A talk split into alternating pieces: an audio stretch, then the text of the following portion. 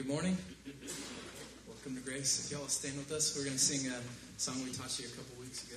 Um, it's a good one to wake up to, so you guys will sing this out with us.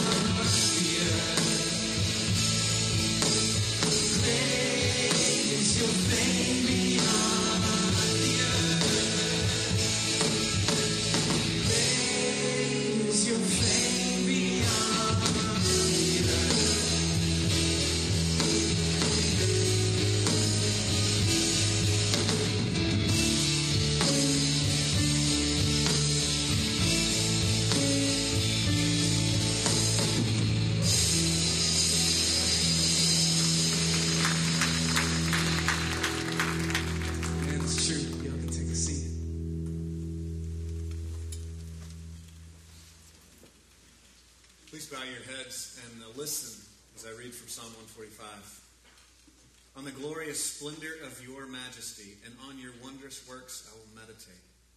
They shall speak of the might of your awesome deeds, and I will declare your greatness. They shall pour forth the fame of your abundant goodness, and shall sing aloud of your righteousness. The Lord is gracious and merciful, slow to anger, and abounding in steadfast love. The Lord is good to all, and his mercy is over all that he has made. Father, we gather proclaiming your greatness, your fame that is over all the earth. And we thank you for the beauty of this world that you've made. We thank you for the wonder of being a part of your creation. We thank you that you made us. And Lord, we gather not just proclaiming your greatness, but proclaiming that you made us for greatness. You made us to bear your image, to be brave and to be beautiful create good things, to be kind, to be loving, to be just. And all of us fall far short of your design. Lord, we come confessing not only that you are great, but that we have fallen short of, of bearing your image, that we fail to love and to live the way you designed us to. But Lord, we proclaim not only are you great, not only are you mighty, but you are merciful, and you are gracious, and you forgive us, and you came after us to bring us back to yourself, to restore us, to save us, not because of our greatness or our worthiness, but because of your love. And so we continue to worship you, not only in light of your greatness, but in light of your forgiveness and love for us. Thank you for loving us. Thank you for drawing us back to yourself. I pray that you would help us to continue to worship you with renewed hearts. I pray in Jesus' name.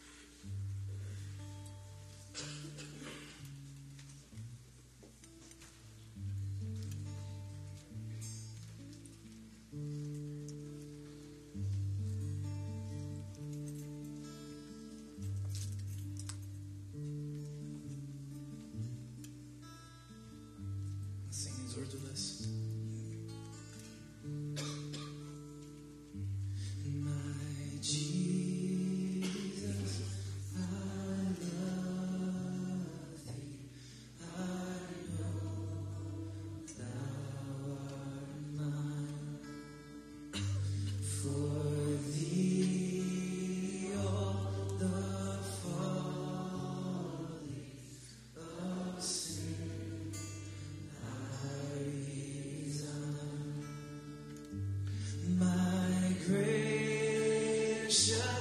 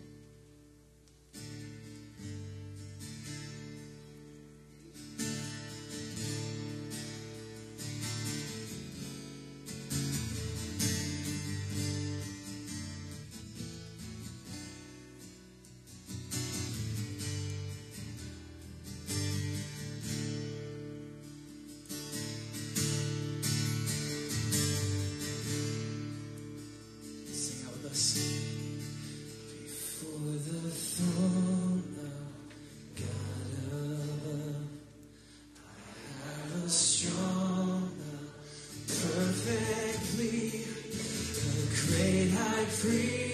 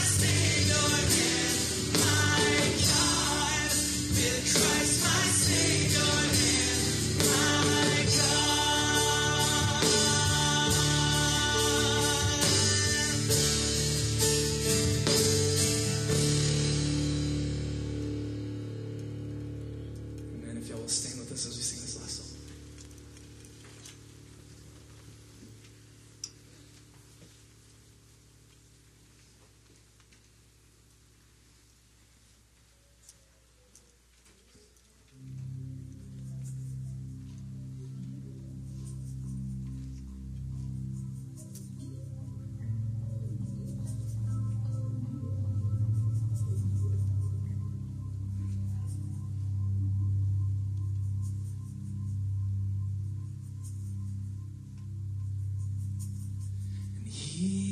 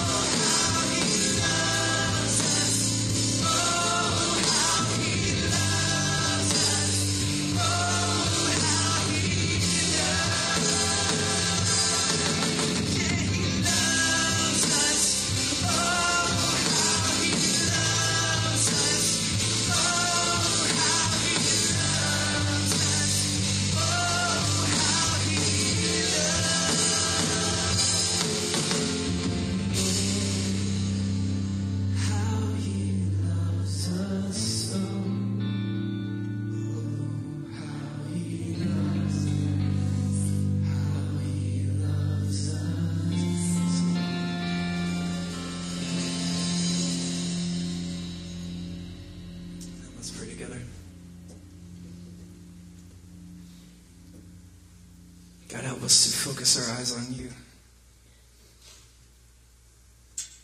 God, to find our worth not in ourselves, but in your love for us. God, help us to stare hard at you and your word. God, and when we see ourselves, help us to see ourselves in light of who you are, God, and who you're making us. God, we thank you for this morning. God, thank you for bringing us together as a church. God, help us to love you more and to listen now as we hear your word. In your name we pray. Amen.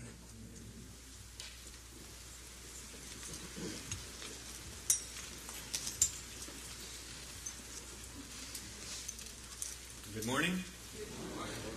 Kept trying to choke at the 9 o'clock service. I've got a little water just in case I pass out or anything. I should be fine. Um, if you will open up your Bibles to Titus chapter 3, we are finishing up Titus today. We've called this series Counterculture, and as we finish up this last chapter, we'll get kind of a summary of a lot of the things that Paul has said through the whole book.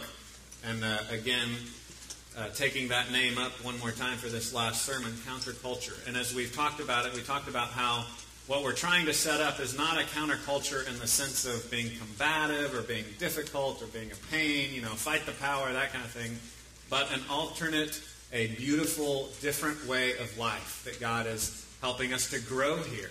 And, and that is the goal. And there's this theme of lies that showed up early on in the book of Titus, and we talked about how our culture, basically, no matter what different variety, no matter what different tribe you come from, where you grew up, all human culture is based on that first lie in the garden that we can do life on our own. And that was the first lie, and that's the, all cultures have been developed from that. And what we're trying to set up uh, by God's grace is a counterculture, a different culture, a different way of doing life that's an alternative to that.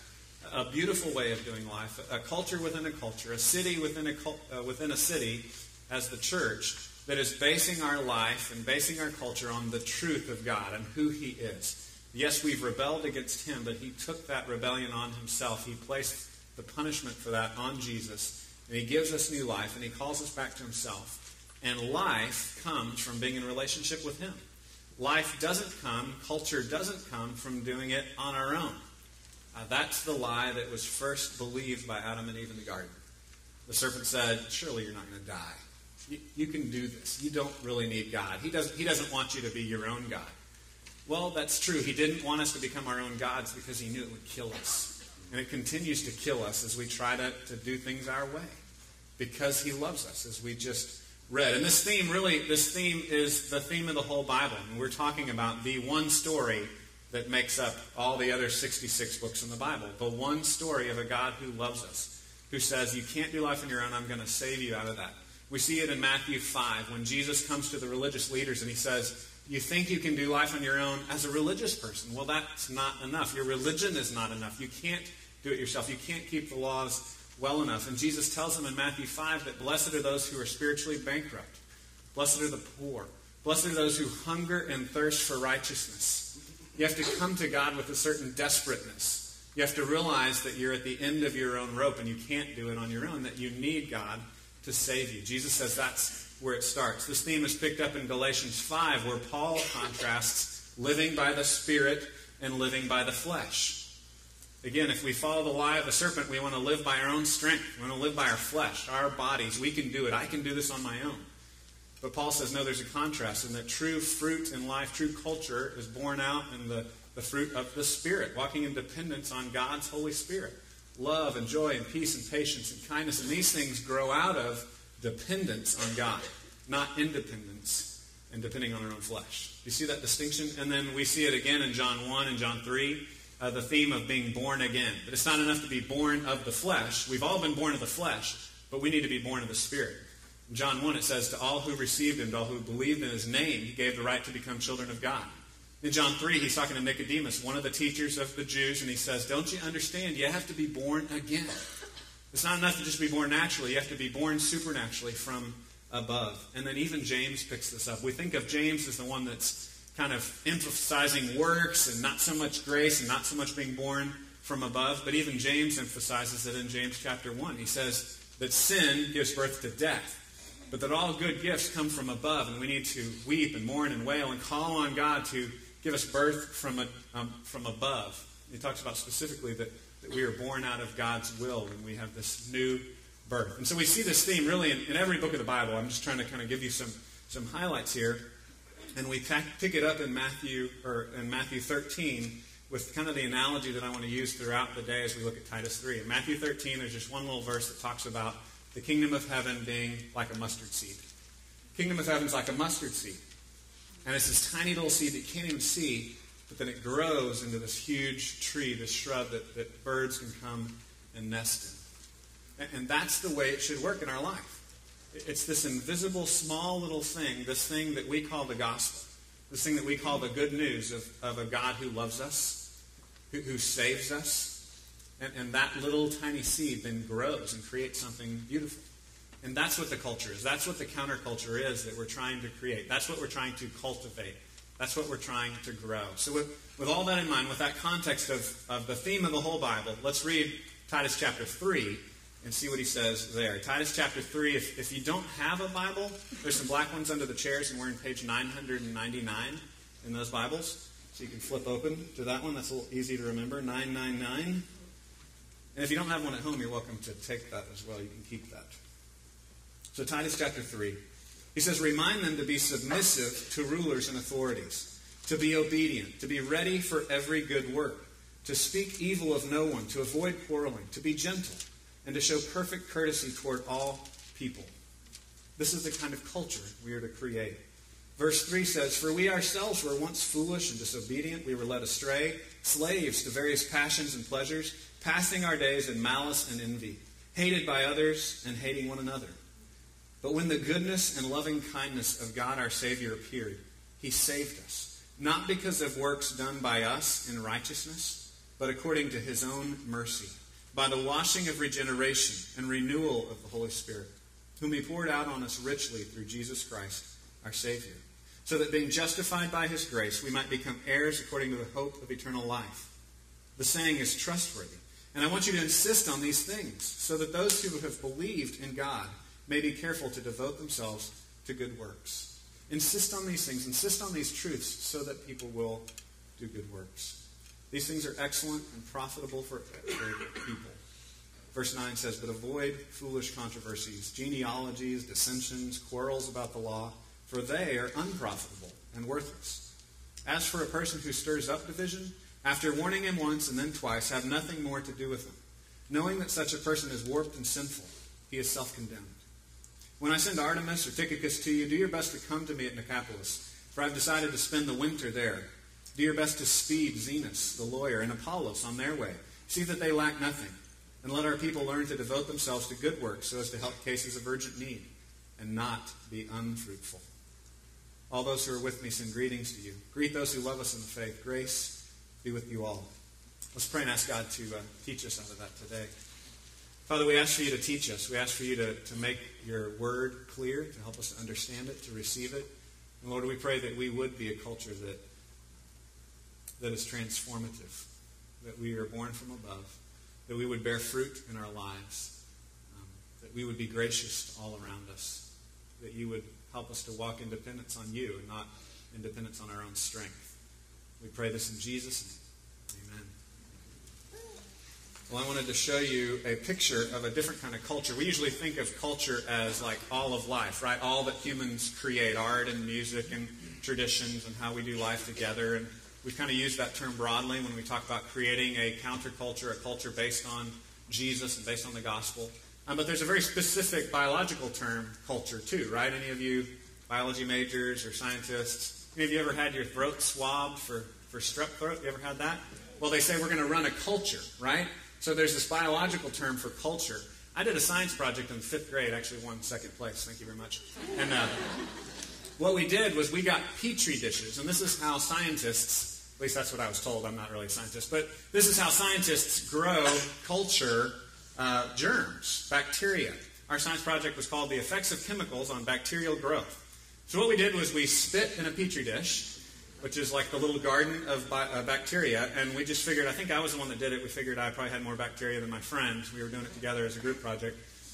Spit into the petri dish, and then we added different chemicals to it to see what grew and what didn't grow. We were trying to cultivate bacteria.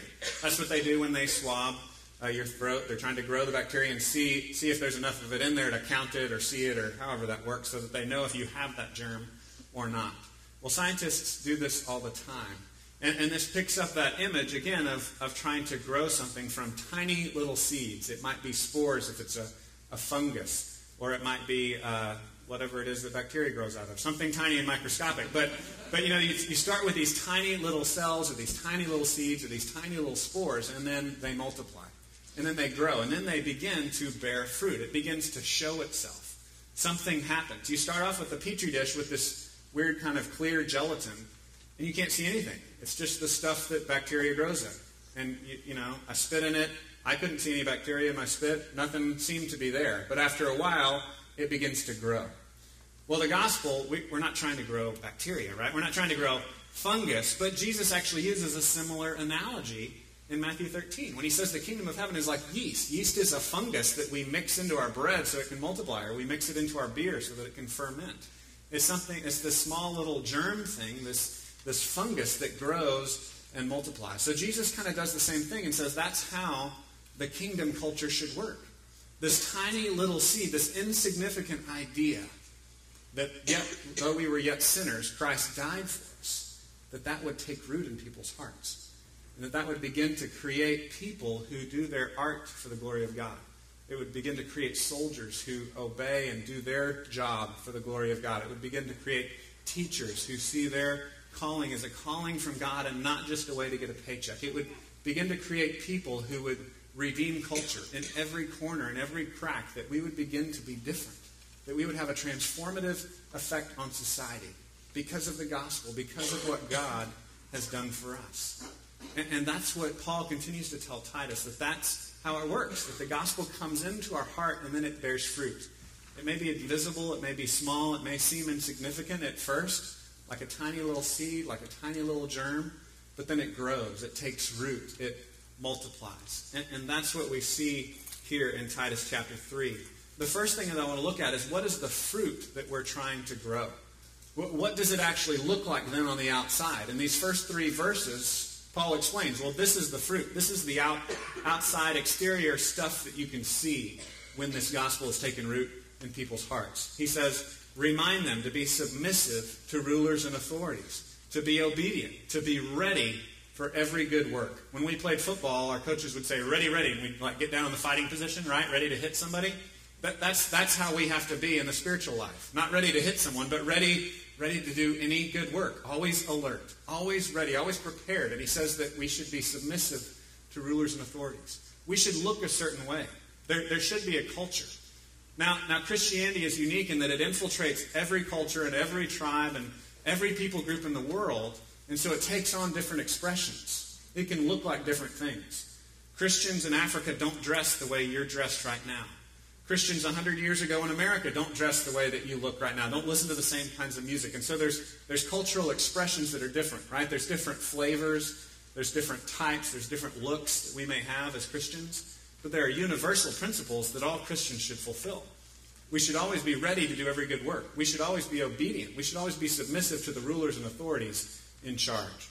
We should bring peace and grace and blessing to whatever city, whatever organization we've entered into. We should make their lives better. Anybody that you work for, any mayor, any leader, any governor, you should make their life better. You should make the city you live in better. You should make the country that you live in better. You should make the school that you participate in better. We're there to bring blessing. That's the call that God has put on our life. Be submissive to rulers and authorities. Be obedient. Be ready for every good work. And then he starts generalizing a little more. He starts going to how you treat just everybody. Not just being obedient to the rulers and the people that are in charge, people that are officers or have some kind of title, but you should just be kind to everyone. He says in verse 2 speak evil of no one. Don't go around speaking evil of people. Don't, don't speak bad things. Don't cause problems. Don't gossip. He says, avoid quarreling. That means fighting, for those of you who don't know this, ancient language here. Avoid fighting. Don't stir up problems, but be peaceful. He says, be gentle instead. Instead of fighting, instead of quarreling, be gentle. And show perfect courtesy toward all people. Think in the NIV it says kindness, right? It's, it's, it's be nice, right? Christians should be known for being nice. Again, we're setting up a counterculture. We're setting up a city within a city, a culture within a culture, and it shouldn't be known for being combative, being difficult, being hard to get along with. I've heard often uh, it's spoken that, that a good barometer for what kind of impact your church is having in the community is if, if your church just disappeared, would the leaders of your community care? How would they feel if we just if we just disappeared, if we evaporated? How, how would all of our businesses that we belong to, how would the jobs, the units that, that you're a soldier with, how, how would all those organizations that you're a part of feel if, if all of us just disappeared? If we were gone? If we just said, hey, we're all just moving to another town, 500 people packed up and left, what, what would people think? Would they miss us? Is, is this church, or is the church in general in society known for bringing blessing and goodness to every organization, to the schools, the businesses that you work for? That's a good question to ask. We see again, we talked about this earlier, Galatians 5 says the fruit of the Spirit is, is love and joy and patience and kindness and gentleness and self control and, and, all of these things. This and peace. It, it's, it's these attitudes of the heart, it's this way that you interact with people that's different. People should see something countercultural in us, but it should be joy and, and hope and kindness and good things. We should bring blessing to our community. So I just want to ask you are, are you doing that? And what organizations do you belong to? In those organizations, do you submit to those in charge and do you, do you lift them up? Do you help them? Do you bless them?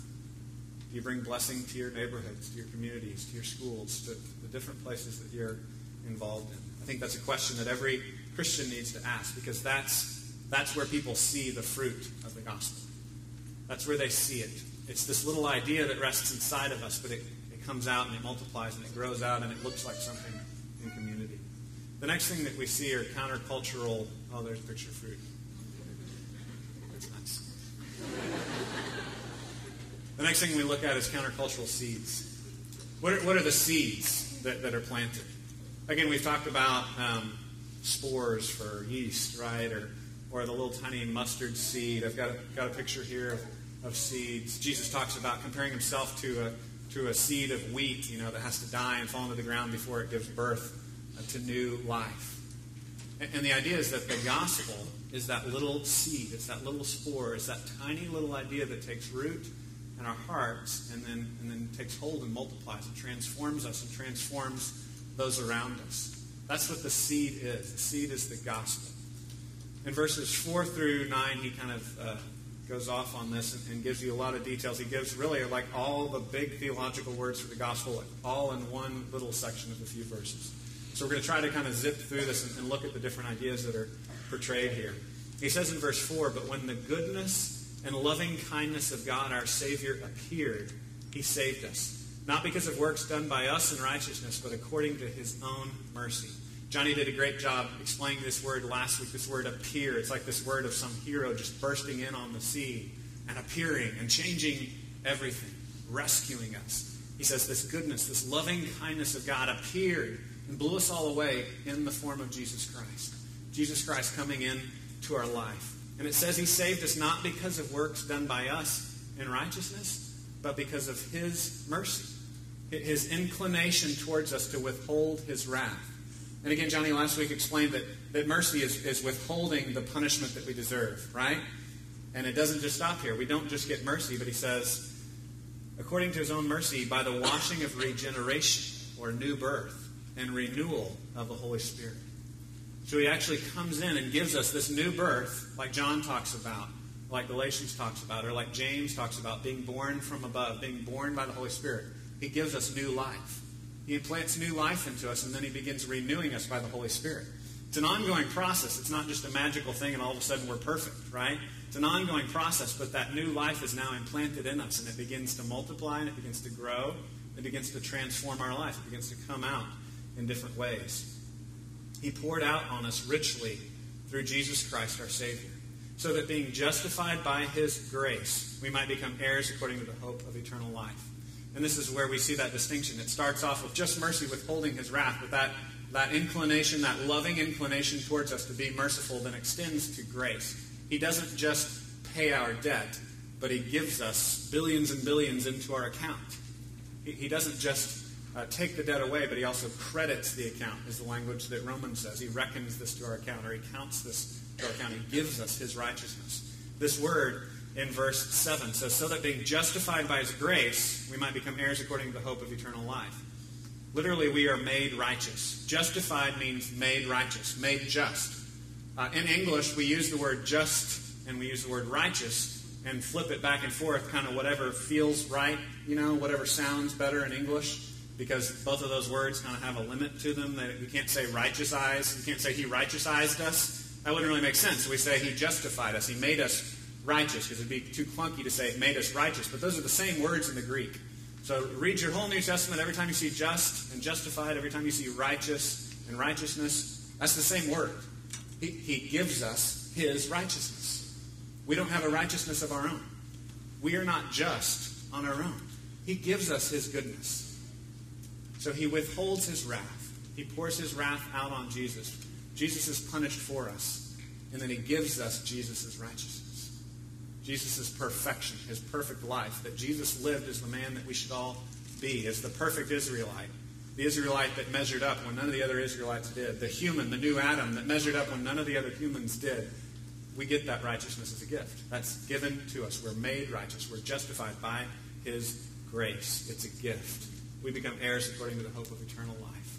That, that's the gospel. That's the good news. When we say gospel, means, means good news. This is the counter message. This is the new message that we proclaim, that we receive, the hope that we have in who God is and what He's done for us. And it runs counter to the lie that says, oh, you don't really need God. He's not really looking out for your best interests. You can do life on your own. You can figure out your own way to make it work.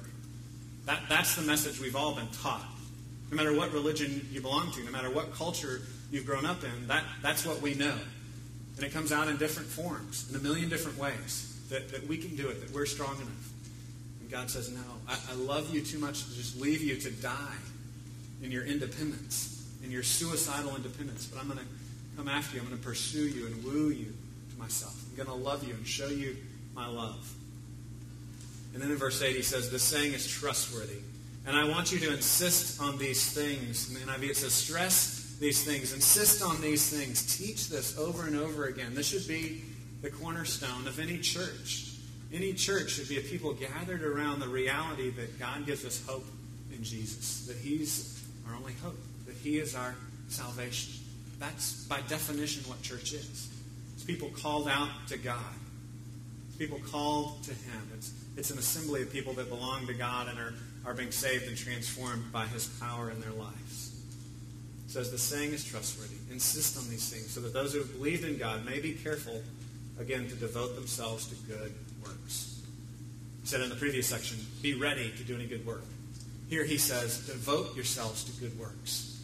And the way you do that is by stressing grace. Those things always go together. Christians throughout the years have said, well, I'm, I'm interested in good works. And other people say, well, I'm interested in grace.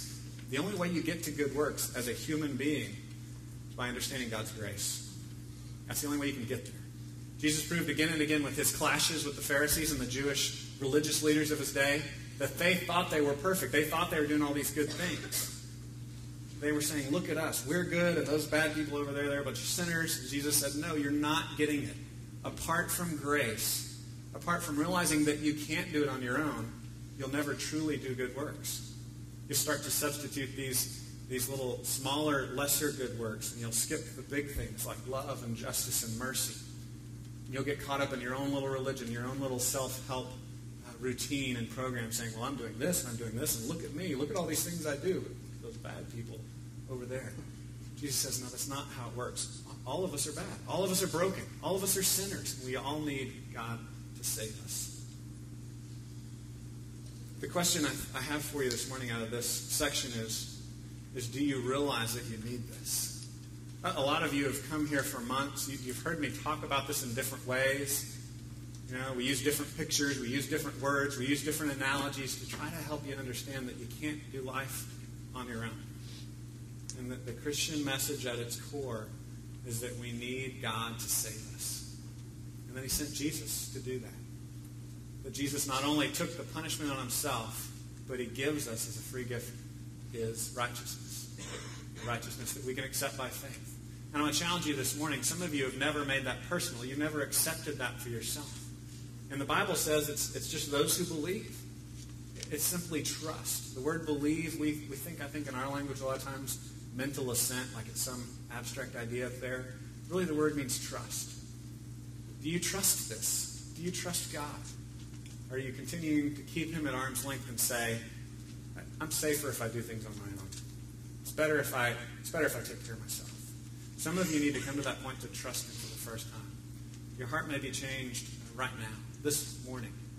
Your mind may be being turned around if that's the case for you, if you are seeing him as trustworthy for the first time, if you're seeing that, wow, he, he loves me, I can't do it on my own, and I can trust in him to save me. If that's you, I would love for you to share that with me. Maybe a friend brought you this morning. Uh, maybe you've been coming here for years and you've never really trusted that for yourself. Tell that to someone. Talk to someone about it. Because what that does is then, then you're accountable to someone else, then it's out in the open, and then you can begin to grow in that. Then you begin to go deeper in that reality and begin to grow with others in your faith. begin to devote yourself to good works based on what God has done for you. The last thing I want us to look at is kind of a mouthful countercultural cultivation. I was trying to think of a word. I was like, what's a word for gardening or planting? Or I was like, hey, cultivation. It's already in there. Countercultural culturing. So we're gonna we're gonna use that word to talk about the idea of, of being strategic about growing this, right? When Jesus talks about the kingdom and the yeast analogy, he says the kingdom is like yeast, and he, he doesn't just leave it, it's like yeast. There you go. He says the kingdom is like yeast that, that somebody works into the dough so that it can raise the whole thing, so that it can work its way all through the dough. There, there's a certain strategery about it, right? We like that word. That's kind of a new word of the 21st century. There, there's a certain there's a certain strategy involved where, where you pursue these things, where you try to cultivate this life. And we talk about missionaries who go on purpose to some other place, people they don't know, and say, hey, I want to share this good news. I want to plant these seeds uh, in your culture so that then this fruit can be born, can grow in your culture as well. Well, we, it's easy to think about that with other cultures, but we're called on to do that here in our culture also. And we're called to be strategic. We're called to cultivate these things. We're called to um, stop the spread of the bad news and grow and cultivate and nurture the spread of the good news. He, there's kind of a transition between the sections in verse 9 and 10 where he says, Avoid foolish controversies, genealogies, dissensions, and quarrels about the law, for they are unprofitable and worthless. yep. It's going to be time for the water now. So he's saying avoid, avoid these things, these controversies, these genealogies. He's setting up a contrast, right? Stress the good, stress the truth of the gospel. There's ice in my water. Sorry. Okay. That took longer than I thought it would. So he's saying avoid these controversies. Uh, avoid these arguments over the law. Avoid these, these dissensions and genealogy lists. There's a lot of people that like to come to the Bible and make the Bible all about the periphery, right?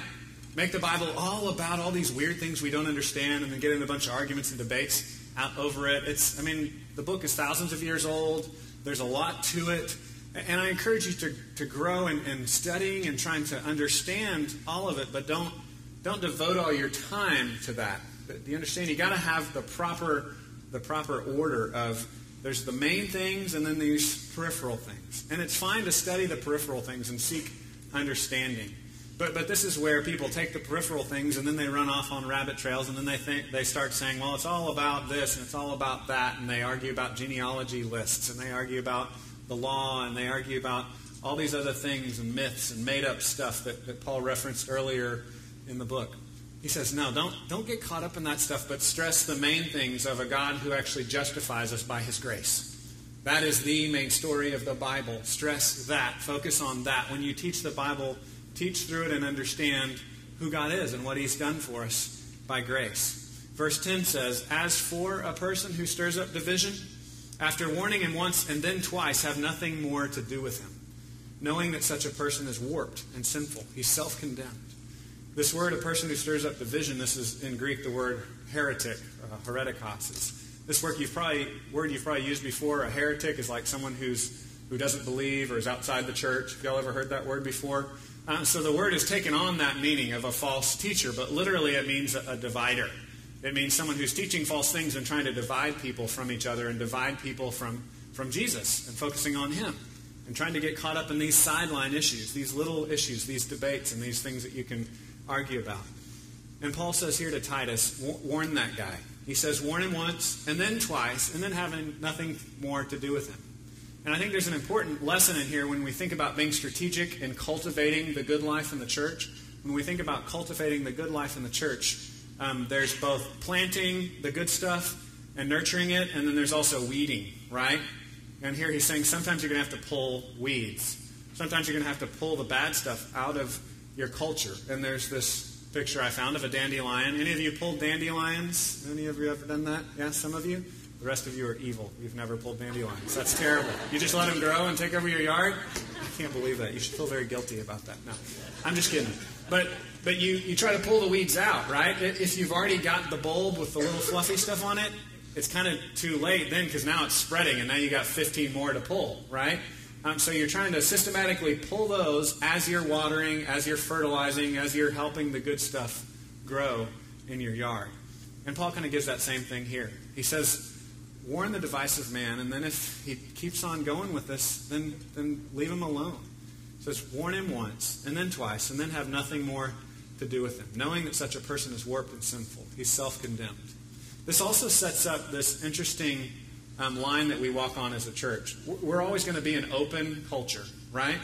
Be- because people like this are going to work their way in. Ch- churches can, can go to two extremes. They can go to absolute openness, where anyone can teach anything, right?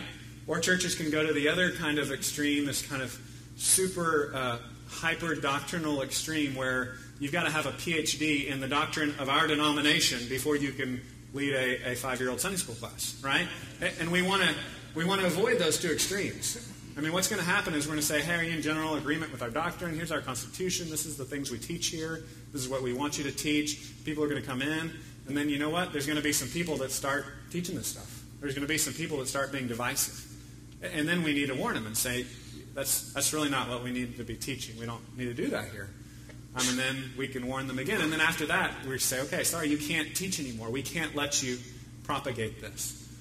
Doesn't mean we're going to kill them. It doesn't mean we're going to chase them out of town. It just means, hey, this is this is an open yet still kind of closed culture here. There, there are some things that are okay and some things that are not.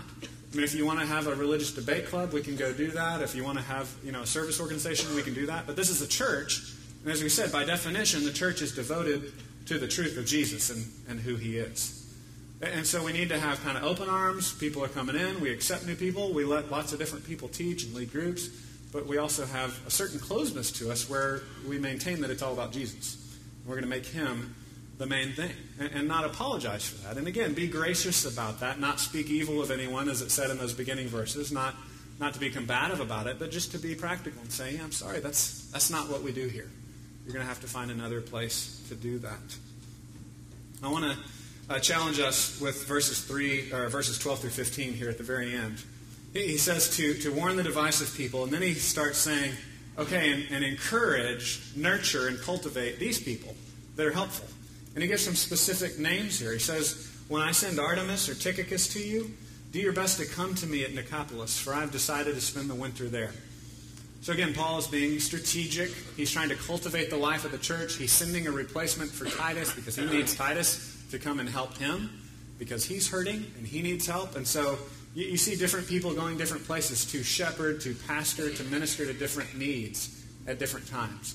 And we see that in churches as well. We have uh, different seasons of life just based on the army, moving people in and out of the life of this church. And we have different people lead different groups and different people involved in different things.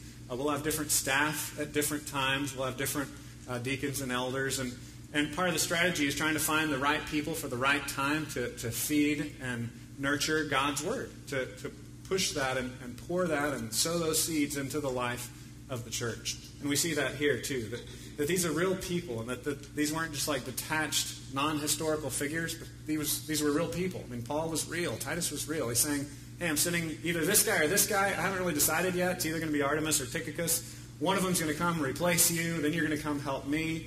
In verse 13, he says, also, do your best to speed Zenas, the lawyer, and Apollos on their way and see that they lack nothing. These other missionaries that are going out to other, to other cities, they're going to be sent to Crete for a while. They're going to stay there. He says, make sure you give them what they need. Again, we, we understand this in our kind of modern world. We have missionaries we support and we give them gifts and we say, here you go, this is what you need to, to go off to Azerbaijan or to go off to uh, the Middle East or to go off to Africa or wherever you may be going. Here's Here's the stuff we'll supply you, we'll encourage you, you, we'll prop you up, and help you do these works. Verse 14 says, Let our people learn to devote themselves to good works.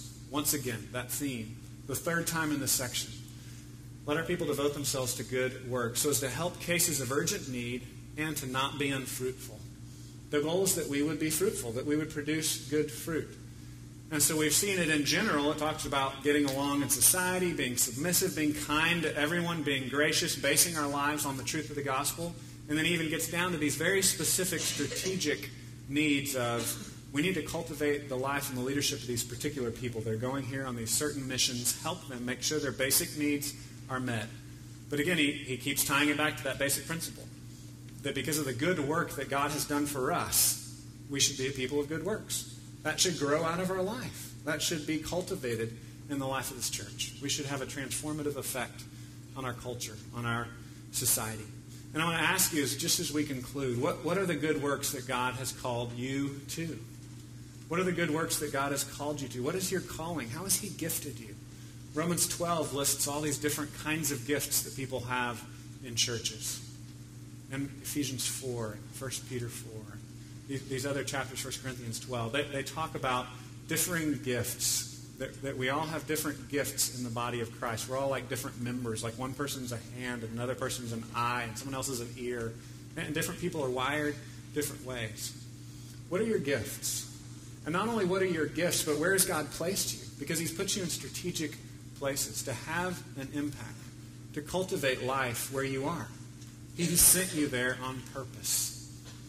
We, we, quoted this a couple of weeks ago. Acts 17 says God, God appoints the boundaries of people, he, he appoints the dwelling places, where they're going to live, the times that they're going to live in. And He does that for His purposes. He sent you. Even if you've never been to Africa, you are a missionary. God has sent you where you are, to your house, to your job. How are you representing Christ? How are you spreading this culture of the gospel wherever you go? Let's pray. Father, we thank you for your goodness to us, and we pray that you would use us. That even though we all feel very, very tiny and very insignificant, we know that you can use us to do great things like a little tiny seed that grows into a great tree. Lord, I pray that your gospel would bear fruit in our lives, that we would uh, every day grow more deeply in the reality that you are a God of grace, that out of your mercy and love for us, you withhold your wrath and poured that out on Jesus, and you gave us his righteousness. We thank you for adopting us. We thank you for making us heirs of eternal life. We have an inheritance as sons and daughters of the King. We thank you that we look forward to our best life in the future with you.